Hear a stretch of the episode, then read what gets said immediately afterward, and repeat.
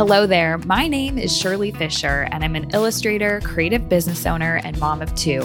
I've been slowly growing from a part-time creator to a full-time working artist since two thousand sixteen, so I know the joy and struggle of working for yourself and how mindset can impact your growth.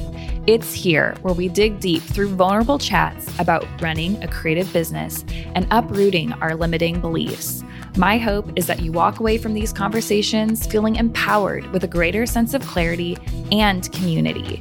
So find a cozy spot, open up your heart, and prepare to be encouraged. Welcome to the Tillage Podcast. Did the holidays sneak up on you last year and you had all the ideas, but you only had a week or two to get everything ready, so you didn't even bother? I'm telling you that just a couple of hours a week now will save you time, energy, and effort in November when you are wishing you had gotten yourself together to bring your beautiful work to your audience. Holiday gift givers are just waiting for you to show up to help them find beautiful and thoughtfully created treasures.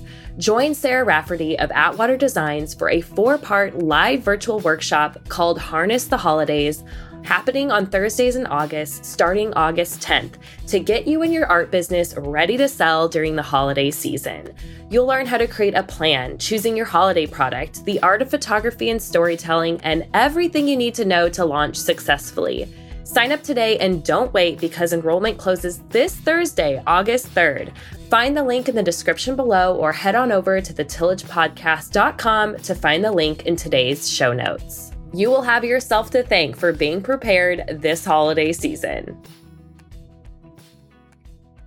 Hi, Rebekah. Thank you so much for being here on the Tillage Podcast today. I just know this is going to be a great conversation. I've been reading your blog and looking at everything you're doing, and you're just such an inspiring person. And I think you're just going to open up a little part of everyone's heart today. So before we jump in, I would love for you to share your mediums, how you got into art, and just anything you want to share about your story. Thank you so much for having me, Shirley. I'm so excited to be here. I love your podcast, and I hope that your listeners take away a golden nugget of something today. So I started drawing as soon as I can remember. I used to just go outside with a sketchbook and draw plants and then take them in and try to identify them. So I kind of got introduced to art. Like, I was nature journaling and I didn't know it. That's just how I processed the world, how I processed my surroundings. I was homeschooled, so I had a lot of time outside. I didn't go to school until high school. So all of my childhood was spent with as much time outdoors as possible with pencil and paper in hand, and I was either making up stories in my head or drawing what I saw. Drew on furniture sometimes, which was not as popular, or behind clothes in closets. I remember that. So I've just always been drawing, and I loved high school for the art classes. And then I went to R I S D for a B F A, which is Bachelor of Fine Arts, and then Hollins University for my M F A, which is a Master of Fine Arts.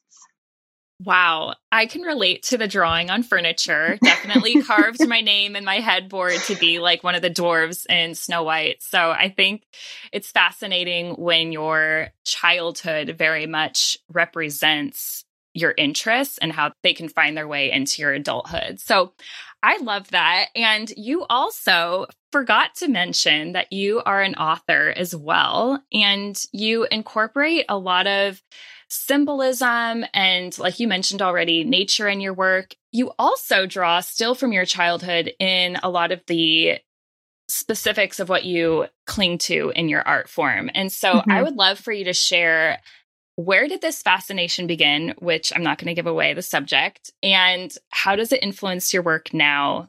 Yeah. So if you could share that, that would be awesome. Yeah. Yeah. So like, as of now, what I do is I'm an author and illustrator of children's books. And I really think I am seven years old, like internally, like that's still my age. I relate very much to being like somewhere around being seven and ten. And I just love that space of feeling curious about the world and feeling like there's always something new to discover. I really like looking at the smaller things, like not just, you know, the beautiful sunsets, which they are beautiful, but I like also noticing snails and bugs and seeds sprouting and like all the tiny things that are like tiny miracles. And I think this fascination has always been there because when I was a kid, my mom, you know, we used to watch a monarch transform in its chrysalis. And so as part of like homeschooling, you know, we'd, we'd watch a caterpillar or two. And that love of butterflies never, never went away. And I think that's the fascination you were referring to. Yes, it is. So I, I now have, like, I just follow their journey. I raise them and tag them. And over the past seven years, I've released about a thousand monarchs. Wow. And so I'm, I'm very obsessed with them. Well, and I think that you share like these tiny miracles, this interest in butterflies.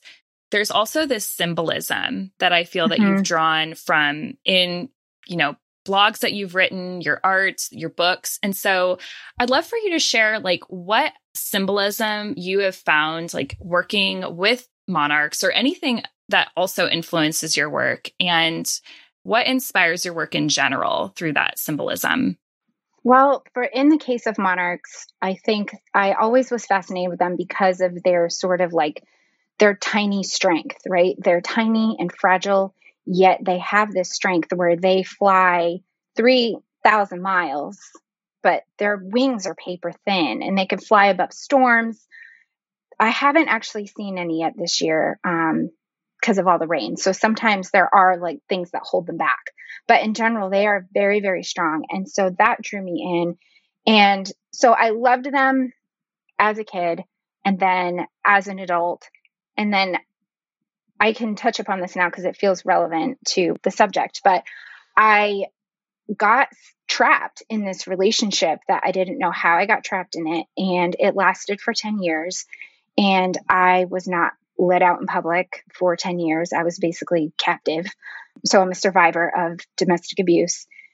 And during that time, I wasn't allowed to love things that I loved. Like I couldn't draw or paint out in the open and feel proud about it. It was always, you know, punished in some sort of negative way, whether it was verbal or emotional, or like there was always an attack if I loved something else other than the person I was with. Oh. And the same went for butterflies. And so it was almost a thing I became shameful about, like, oh, I can't love what I love. I can't be who I am. I lost myself. I lost my individuality. And so when I left, I immediately went back to art school and thought, I'm going to chase the things that I am passionate about. And it took a while. Like I knew right away I wanted to create again. I wanted to write. I wanted to draw. And this is what led to my first novel in verse. Is that's the story. It's called The Road to After. And it's about, it's fiction. So it's not memoir, but it's about those, those years. It's about leaving, really. It's not about the time being there. It's about recovery. So right away I started creating. But it took a little longer for me to feel okay about loving butterflies again. And once I did, it was like, I really started feeling like myself again. And, and, you know, it, it's like this connection point where like, as soon as I see the first monarch of the season, my heart feels awakened again. It's like, oh, there they are. They're back. You know, it's this dependability. And I'm really worried for them because they're actually endangered.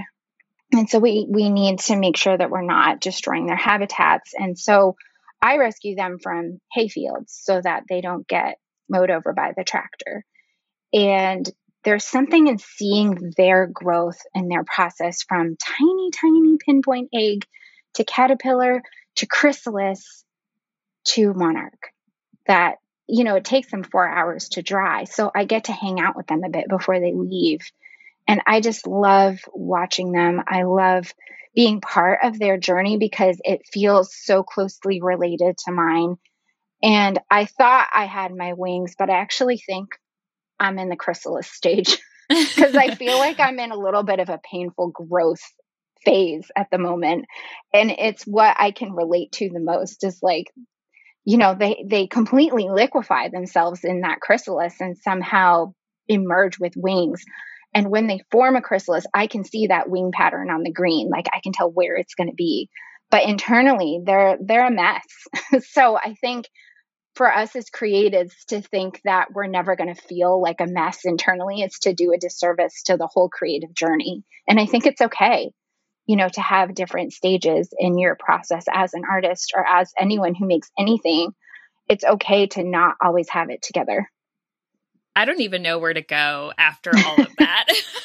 I'm like, oh, we could go down just the topic of metamorphosis. We could talk about the mess. We could talk about the struggle to embrace the parts of ourselves that we have felt like ashamed of, or like people won't really understand. And so I am going to take us down kind of that topic of just like emotion, everything you just described. Like oftentimes we struggle with emotions as artists. I think that's what makes us amazing, because we feel so deeply, which in essence is what brings our art to life oftentimes, but it can also hold it back from being created as well. And so I want to touch on this first. And that's like, if somebody is listening and they're like, wow, like I feel like I have this fascination or perhaps this obsession that I'm interested in, but it's been difficult for me to embrace that. Mm-hmm. What advice would you give somebody who is having to re-embrace a part of themselves that they've had to like dim down? And maybe that's just being an artist, honestly. Mm-hmm. Maybe that's just being an artist. Like somebody told them, you're never going to make it in this world being an artist. Like what advice would you give? Yeah. So there's a couple of things that come to mind. One is there was this book that I just listened to on audio by Rick Rubin called The Creative Act. I, re- I would recommend that entire book. And there's a lot of things that he said that I'm just like, ooh, that's a quote, like pull that, pull that. But he talked about chasing awe, like chasing what we love. And in terms of priority, inspiration comes first. So whatever you're inspired by, chase that. We owe it to that thing to chase after it and see how far it will bring us, because you never know. And this is me saying this, this wasn't his quote, but you never know what you're going to learn about yourself if you chase what you love. I don't think you can go wrong following something that sparks awe inside of you. But his quote said, in terms of priority, inspiration comes first, you come next, the audience comes last. And I think sometimes we think we have to create for others, but if we are creating for ourselves and we love that, we love what we're creating, the audience can't help but love it too. And what we make isn't for everybody, it doesn't have to be, but the people who resonate with it are going to really resonate with it. And it's okay if it's not for everybody. But I think that as creatives, how we can keep ourselves going is to pursue what really lights us on fire. And it can pull you through some really tough stuff. And don't think about like having to make it for an audience. Think about making it for you and what it does for you and how that serves you. And if an audience resonates with it, that's bonus. Like that, you know, but as as that part of our souls that needs to create, don't create for other people. Oh, I love that. And it's really easy to get trapped there, especially when you are trying to make a living from your art, because there's often this pull to create to an audience or to the end consumer versus, like you're suggesting, is this creating out of this interest or inspiration, and then that will follow. I love that.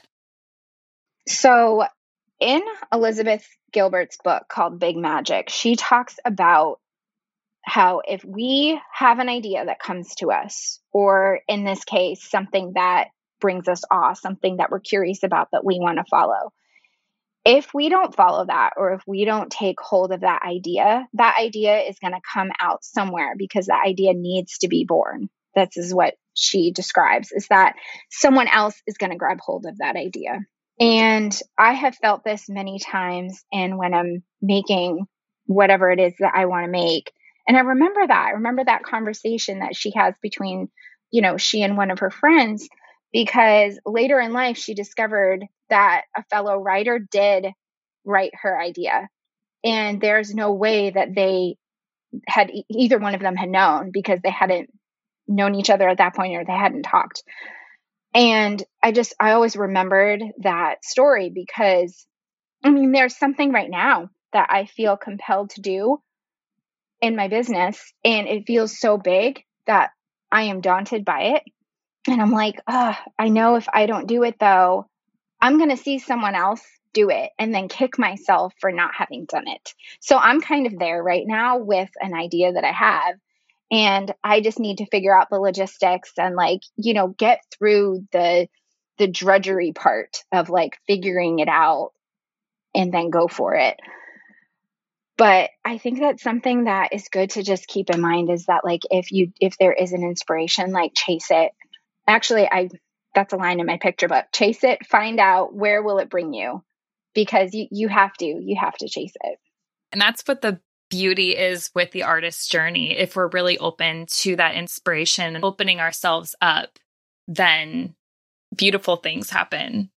I think that there's a lot we still have to unpack about emotion, and, you know, this embracing who we are, but mm-hmm. also, like we already touched on, is this feeling that sometimes our emotions or our circumstances actually get in the way of us creating. And there's this wrestling and this dance that can take place. And so if you're open to going there, I think that this would be a great conversation and dialogue, is to talk about, like, what happens when we want to create, but we just don't feel like it. Like, as creatives, we have goals, we have, like, desires, but sometimes our emotions get the better of us and we just say, like, I don't want to do this right now. Like, has that been a part of your story? And do you have anything to share, like, tools that would help people continue to create, because it's so important? Yeah. So especially, like, if you are someone like myself, like, this is my living, this is what I do. So there is that dual side of it where, like you said, you know, it's harder to create just for yourself if you're trying to also make a living. So sometimes there are things that I have to do because I really have to do them. And so I think just kind of going back to that, it's okay if that part that's for yourself is just your sketchbook. But then you have the side of your business that you have to keep going that is for other people. I just think it's good to, like, save something for yourself. But there have been days recently where, like, I had to tackle a really big edit for my next novel in verse. And it's not that I didn't want to do it. It's that I didn't have the confidence to do it. And that really got, I was getting in my own way. That got in my way, because I would constantly be thinking about the fact that I had to do it, and the fact that, like, I've written one book, come on, just do this next book. But there's something about each book that I've heard a lot of authors say, you feel like you don't know how to write that book again. It's like, I don't know what I'm doing. You know, each new book, you feel like you don't know what you're doing. And I just had to make myself. And what I what I realized is that once I sat down to do the work, everything else followed. All of that, like, what if going on in my head, that worry cycle I had going, where, like, I don't feel like I'm good enough. I don't even think what I'm going to write or edit or change. What if I break the book? What if I, you know, there's there's all these worries. And it's because I had a lot going on in my personal life. A lot of things that just I was hard on myself about, because I thought, I've been gone ten years. I shouldn't be at this place. I should be here. I should be there. So many shoulds that I was applying to who I think I should be or have going on, or, like, I, I should have advanced, you know, by this, you know. So I had things going on in my career that on the outside looked successful, but internally I've been kind of struggling with a lot of personal things. And so that was affecting my creative practice, and that was affecting my ability to sit down and do the work. But, you know, like I said, I discovered that once I sat down to do it, it got better. And I have this sticker near my desk that says action cures fear. Hmm. And I try to remind myself that a lot, because I may have a lot of fear about what I'm about to try or do. But as soon as I start doing it, the fear dissipates. And if I could just remember that, the whole thing would be easier, and I could fast forward to the part where I just sit down and do it and not have that cycle of, like, agonizing over doing it. So eventually, hopefully, I'll learn. But in the meantime, you know, you just go through that process. We'll be back after this short break. I'm so excited to announce that the Tillage Podcast is now in the top one hundred in the category of design in the United States. This means that you have given it tons of love by listening to it, sharing with your friends, and also writing reviews. This truly helps the podcast stay up there, and so if you haven't written a review, I would love if you would stop this episode right now. You can come right back to it and write a review here on Apple Podcasts if this is where you're listening. Here's a review that came in recently that really just touched my heart. It says, I absolutely love this podcast. I've been binging the episodes since I discovered it a couple of months ago. The topics are so relevant to my experience as an aspiring artist entrepreneur right now. Each episode gives me so much encouragement to keep going. Shirley has a warm, approachable demeanor, and you feel like you're chatting with a friend. Thanks so much for creating this podcast for the world, Shirley. And thank you so much for writing this review. I so appreciate you listening, and I am so happy that I can be an encouragement as you keep going on your artist entrepreneur journey. Now, back to the show. Yeah, which brings us right back to this beautiful illustration of the monarch. And what you're describing is real.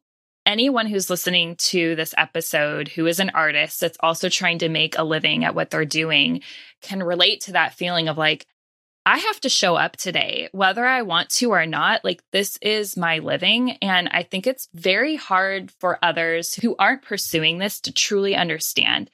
This isn't a clock in nine to five. Like, when you are creating something, it is in your dreams, it's in your thoughts. You are talking about it. You are wrestling with the process. You're wrestling with the emotions. You're dealing with outside circumstances, like everything you described. I'm like, oh yeah, I've been there where you just have to do the thing. And you're like, at the same time, like, but I don't want to, I have too much going on. So I just want to give just validation there. Like, yeah, yeah, that's a thing. We all experience it, and we have permission to be in this chrysalis with this messiness. Can you actually describe for me, though, because I feel like you know a lot about monarchs, what is actually going on? You said the word liquefy, and I'm like very intrigued what that actually looks like, because I think it could just be this really incredible symbolism of like what's going on inside of us in that like creation metamorphosis stage of like when a new project or a new art piece is coming to life. Yeah. So I have observed so many monarchs, and they just continue to intrigue me. And so one of the things that happens, they molt, you know, as they're growing as a caterpillar. And they do this, I believe it's five times, and they call each stage an instar. So tiny caterpillars are in their first instar, and then they keep going. Or they go into their final stage of that last instar and become their green chrysalis. They make this silk button on the top of whatever they want to attach to. And they have this thing that sticks off their little caterpillar butt, and they unzip their last layer of stripes. So their outer skin, like completely just like splits in half, same place every time for every caterpillar. They do these like contractions, and it starts like at the head. So they're hanging upside down, like in a J, and their legs are what's gripping onto the button at this point, because they still have that like outer skin with all their feet still on there. So their legs are gripping to their little button. They're in a J. They straighten out, hanging upside down. They unzip that outer stripes. Then they have to do this trade-off where their legs are gripping, but inside they have this little nodule thing called a cremaster, and it has these like spikes on it. So it's going to grip to their little silk button, and they have to do this trade-off where they let go with their legs. They take out that little pokey stick and stick it onto the silk button, and they do this like twirly dance the entire time that they're like trying to get that last layer of skin off, because it's still like hanging on up at the top. I know it's hard to like picture as I'm just talking about it, but so they do this pass off. They attach their new selves to that silk button that they created to like anchor onto. And then they wiggle that old skin off and it falls off, like head and all, like the, the face, like everything that was there is like now on the ground. And they're left hanging there. And this is when they're in their most vulnerable state because their outer chrysalis hasn't hardened yet. So predators, like there's something called the tachinid fly, there's wasps, there's all these things that at that moment in nature, that's their opportunity to like parasitize them. So they're most vulnerable, like as soon as they're, as they shed their old skin, they're now hanging there as this like new being. And it takes about an hour for that like outer shell on the chrysalis to harden. And at that point, you can see like where their wings have been under their skin the whole time.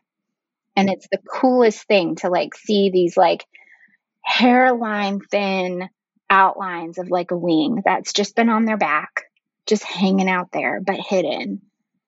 And that just feels so meaningful to me that they've been these little caterpillars. Like, how tiny were their wings when they were their first little instar, right? Were they there the whole time? I don't, I don't know, probably.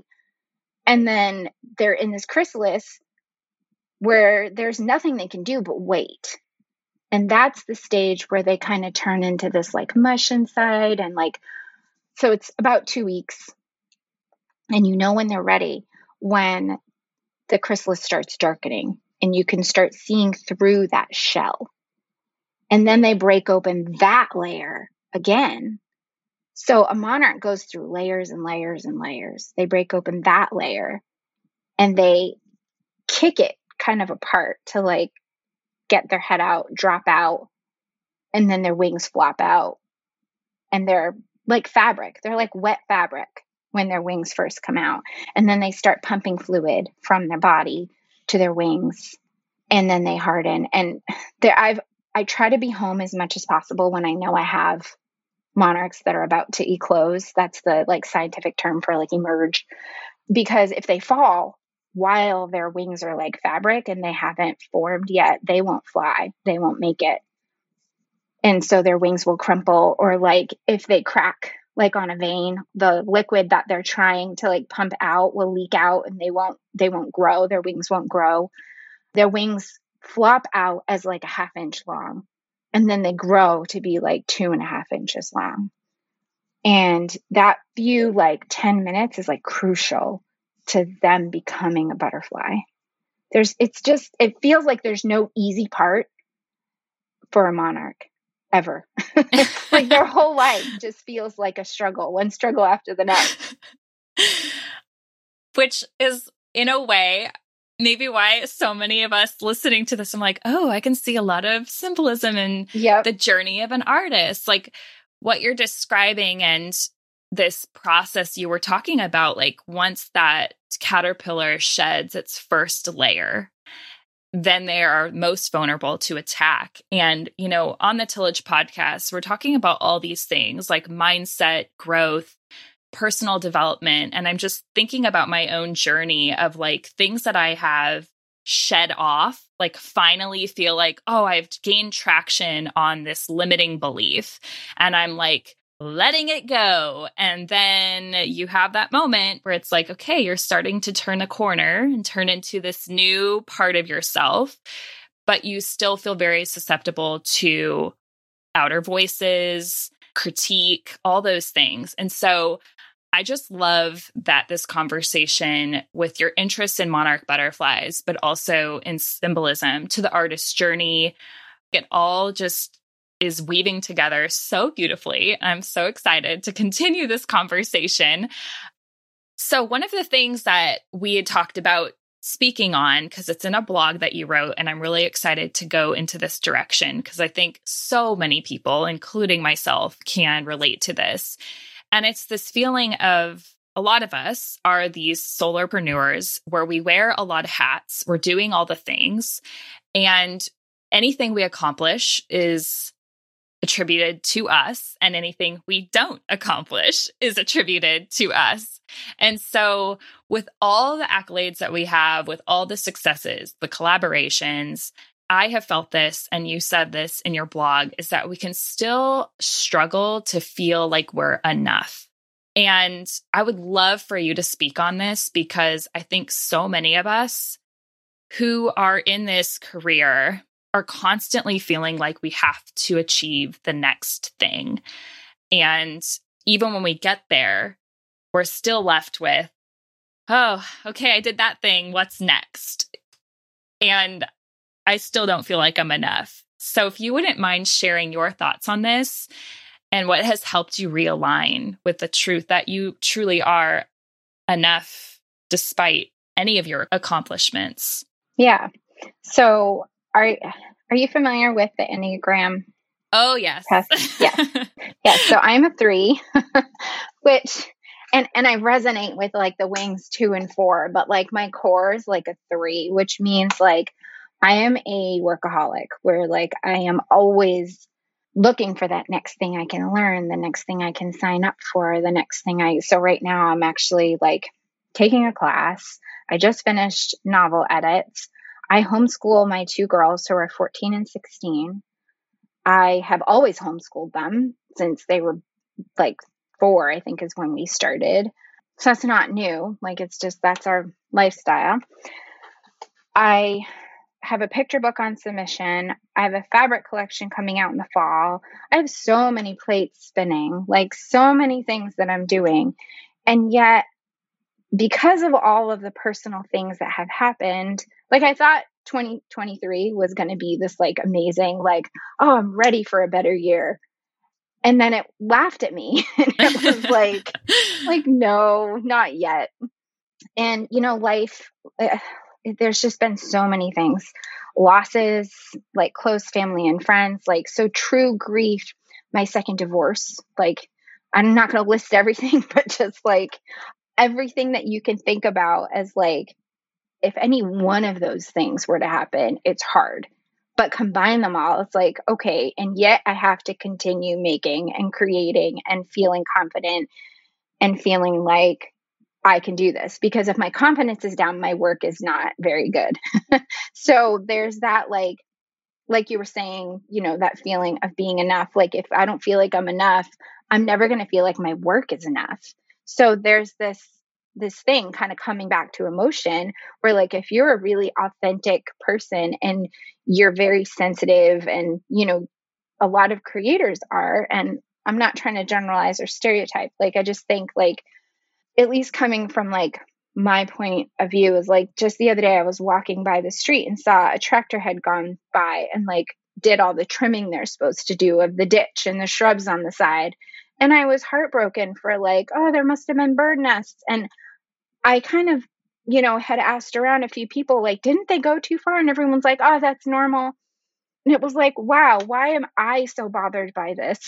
But the people around me are just like, that's, that's how they do it. Like, that's just the way things are. So I guess what I'm saying is like, I do feel a lot and I tend to have a hard time separating myself from my work. Because what I make is so much of like myself. I mean, my first novel was so much of like myself and my past and my journey and my daughters. And so what I kind of come back to is like not ignoring it, but just facing it is like, so I just read a book by Mira Lee Patel called My Friend Fear. And I'm currently reading her new one called How It Feels to Find Yourself. And I would also recommend that book because there's so much in it that I'm just like nodding my head while I'm reading it. And I'm like, wow, she gets this, because she also is not afraid to share that like she has had feelings of inadequacy. And when someone else shares something like that, it just makes you feel like you have permission to share it too, mm-hmm. or like it's normalized. It's not that you're not alone, that you don't have to put this perfect forward-facing image on social media and not acknowledge at least a little bit of the humanity going on. Like, I think there is, you know, a level of professionalism. I'm not saying, you know, share your diary pages, but I think it's okay to admit, like in my blog post, I didn't give like super details. I was just like, things kind of stink right now.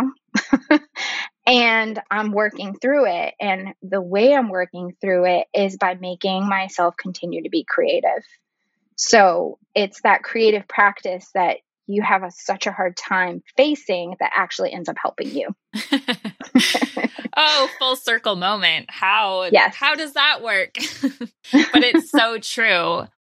I think that, you know, a lot of the time the things that we avoid doing are the most helpful to us. That can be a whole list of things we could come up with. But what's wonderful about creativity is, like you're saying, even when we're not feeling it, if we push through, there's a lot of healing to be had. There's beauty to be at the end of that. And I think that if I were to wrap this whole conversation up in this little bow, is something that you say in your blog post that I keep referring to that everyone should go and read, which is... Can I share something funny about that blog post? Like, I almost didn't share it. It's kind of like what, like, so I loved your episode where you shared, you know, honestly and openly about the fire. And I remember something you said in there of like, I, I re-recorded this because I, I chickened out, right? Like, you almost didn't share it. And that's how I feel about this blog post, is like, I actually like told some of my artist friends, I was like, I hope I don't regret it, because it's so hard to share, you know, vulnerable pieces of ourselves. But what I find is that when you do it in a way that is intentional and thought out, like, don't do it at midnight and hit send and then wake up the next morning and be like, oh no, you know, but I really almost didn't publish it. You know, the episodes I've had the most hesitancy about posting, and it's interesting because every episode I record, if it's a solo episode, I have at least a couple of days where I can mull on it mm-hmm. while it's like getting the finishing touches by the editor I work with. And I'm always like, uh, do you still feel okay about this? Like, you might be sharing some things, like the whole procrastination episode. Like, I very openly threw it all out there that I have real struggles still with like doing a morning routine and all of those things. But I think when we feel that apprehension, it's not always a red light to stop. It's just that feeling that I think is very normal, where you're like, this feels like I could be alone on the other side of this, which is really a lie. Yep. Because everyone can relate to what you wrote in your blog post. And you aren't alone on the other side. You actually are extending your arms and going, come on, everybody, come on into this cool part of the circle, because we're all here facing the same thing. And so with that being said, I want to read what you wrote, which was, as creatives, it's hard to not let personal emotions interfere with the work we're making, because so much of what we make comes straight from our heart. Maybe we should let more of what we feel affect the work. Maybe I fight that part too much. Personally, when my heart is in a state of weakness, my work feels weak as well. Or when I'm frustrated, I don't create easily. Mm-hmm. So everything that we're saying, this nice tight little bow that we're creating, is that this is a complex experience of being an artist and having our emotions influence our work, but also like this dance of playing with everything that we're experiencing and have it also influence our work as well. And so I just loved that. And I just want to commend you for being brave enough to post it. And I hope that others, you know, are very touched by everything that you shared there. Thank you. I appreciate that. I think I wrote it to also like remind myself that it's okay, you know, to have a hard time. No one's perfect. We go through a lot, especially if you are a creator. You know, humans go through a lot no matter what you do. But if you're trying to like put yourself out there in making something, it's it's super hard. And to try to find that energy or that like spine to do it anyway, if you can, it really helps you. That's what I've discovered, is that art has always been there, even when other things were falling apart. And if you're finding it hard to create the work that you have to make, like commercially, but you know that you want to get there, just start with a sketchbook practice. You know, do something that makes you feel creative. That can start, it can start as a tiny little spark. and then just keep that spark alive. And for me, that's been nature journaling. I've been doing that kind of as like a side, a side thing for myself. And that helps me become present and go outside. And, you know, I share them sometimes, but I don't share all of them. So find whatever that is for you. And even if you don't feel like doing it, it's kind of like working out. You always feel better after. Yes. And same with a creative practice. I think you always end up feeling better after, because after I submitted that edit that I had been like feeling like I just couldn't do, I felt so much better. And I said, wow, it feels good to be back. Yeah. Yeah. Wow. There's so much that was in this conversation that it's just a breath of fresh air to talk openly about all the things that we feel and struggle with, and how important it is to chase after our inspiration despite whatever is going on or whatever we're feeling. And mm-hmm. if everyone listening is just so intrigued by your books or your blog, or they perhaps want to see the artwork that you create of these beautiful monarchs, I'd love for you to share where people can find you online and connect with you. Sure. So my website is Rebekah Lowell dot com, and Rebekah is spelled R E B E K A H. And I am at Rebekah Lowell on Instagram, Twitter, Pinterest, TikTok. So anywhere that you just put at Rebekah Lowell, that's that's all my tags. Thanks again for being here and just sharing so openly about your story. And I'm just so thankful that you came on the podcast today. Thank you so much for having me. I have enjoyed talking with you and connecting with another creative who also feels like I do. So yes. Thank you. Here are the key takeaways of today's episode. Chase after what inspires you and make it a priority. Create for yourself first and don't solely focus on pleasing your audience. If you love what you create, others are more likely to love it as well. Action cures fear. It's important to remember that our external successes don't always reflect our inner struggles. As creatives, it's natural to feel deeply. However, emotions can sometimes hold you back from creating. It's essential to find a balance and navigate through the struggles to continue to create. The metamorphosis of a monarch butterfly serves as a beautiful symbol for the artist's journey. Shedding old beliefs, embracing vulnerability, and persevering through struggles are all part of the creative process. Art has the power to be a supportive outlet during tough experiences. Sharing personal struggles and vulnerabilities can not only help you find healing, but it also connects with others who may be experiencing similar feelings. And lastly, if you're finding it hard to create and don't want to lose the spark, start with a sketchbook.